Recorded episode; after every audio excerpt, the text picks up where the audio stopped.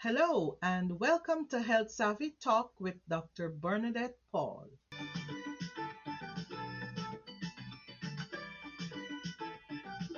I am a nutrition and public health consultant and the founder and CEO of Health Savvy Consulting LLC.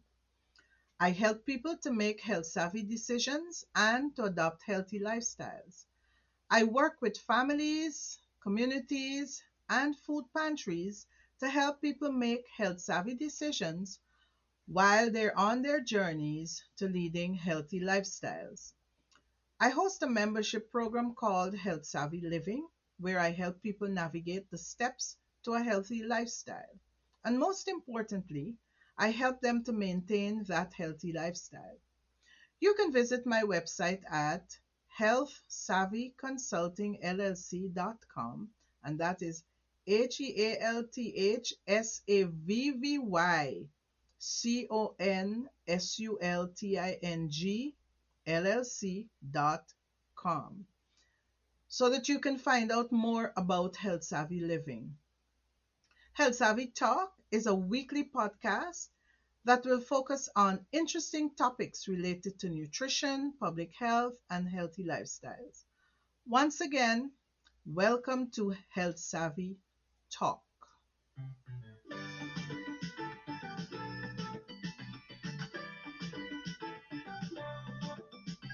This week, we will be talking about why we eat the way we do. We know that eating healthy is essential to adopting and leading a healthy lifestyle. However, we know that adopting and leading a healthy lifestyle sometimes comes with challenges or factors that would influence what we do. Some people's health can influence the food they eat, it can influence the way they eat. Sometimes people eat a certain way because they are living with a health condition or simply because they want to adopt or maintain a healthy lifestyle. I'm sure that many of my listeners can personally relate to this, or you know someone who has changed the way they eat because of their health. You may have changed the way you eat, or you may be considering changing the way you eat because maybe you were diagnosed with a health condition. For example, you may have been diagnosed with high blood pressure, or high cholesterol, or type 2 diabetes, or cancer, or a vitamin deficiency. The bottom line is health influences the way we eat, and we need to eat healthy for our health's sake. Something else that influences the way we eat, the way we, the why we eat the way we do, is money.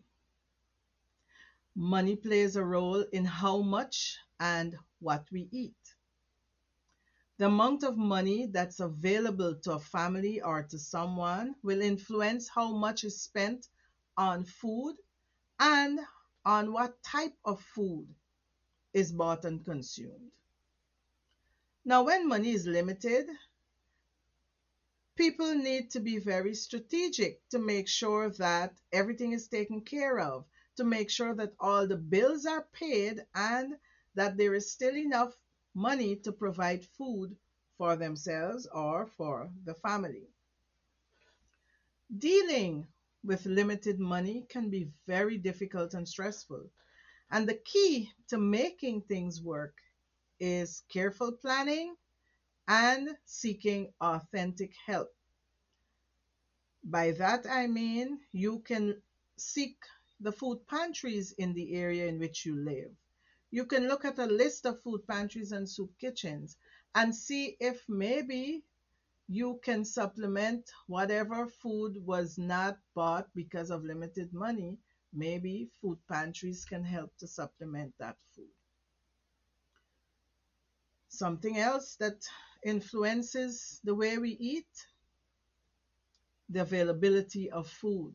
Now, food availability depends a lot uh, on where you live and where you work.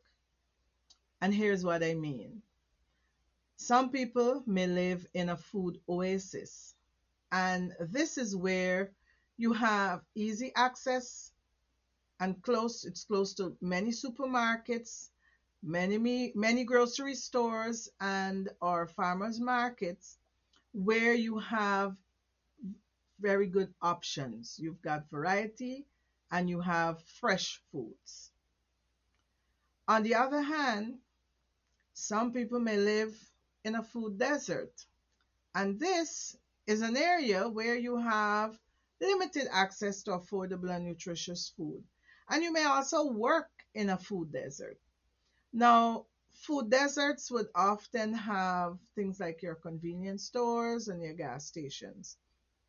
And we know that these um, many con- con- convenience stores and gas stations have limited shelf space available to provide healthy options. And that makes nutritious food difficult to come by if you live in a food desert. Now, regardless of where you live or work, whether it's in a food desert or in a food oasis, careful planning is still necessary. Something else that affects the way or influences the way we we eat the flavor of food, the texture of food, the appearance of food.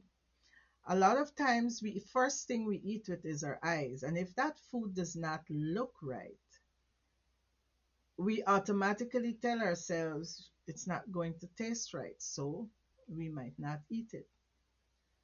When it comes to flavors and textures, this goes a far way because Sometimes the flavor of food reminds you of something pleasant, and that will push you to eat a certain food. On the other hand, a flavor, a food flavor might have a very um, sad or unhappy memory, and that would lead you in the direction of not eating a specific food. Likewise for textures. Some textures of foods, some people cannot um, tolerate certain textures of foods. And that could be because you have dentures, you have cavities, or you just do not like the texture of food. And that can influence how you eat and what you eat we're going to talk a little more about flavors and textures and appearances in in our upcoming um, podcast. Something else that influences the way you eat customs and cultures. Sometimes people eat certain foods because that was a custom while growing up or it was a part of their culture you know, certain influences early in our lives expose us to various people, places, and events, and certain foods. And these um, early life experiences have a lasting impact on our food choices.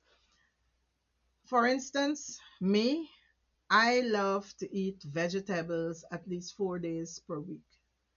And that's because that is how I ate while growing up. I try as much as possible to eat okra, pum, um, pumpkin, I call it pumpkin, it's butternut squash, spinach, and eggplant. And I also include peas and beans. I love my yellow split peas and my black eyed peas. Some of my clients tell me that they eat bell peppers. They try to include veggies in their um, daily meals bell pepper, stir fried veggies, collard greens, okra.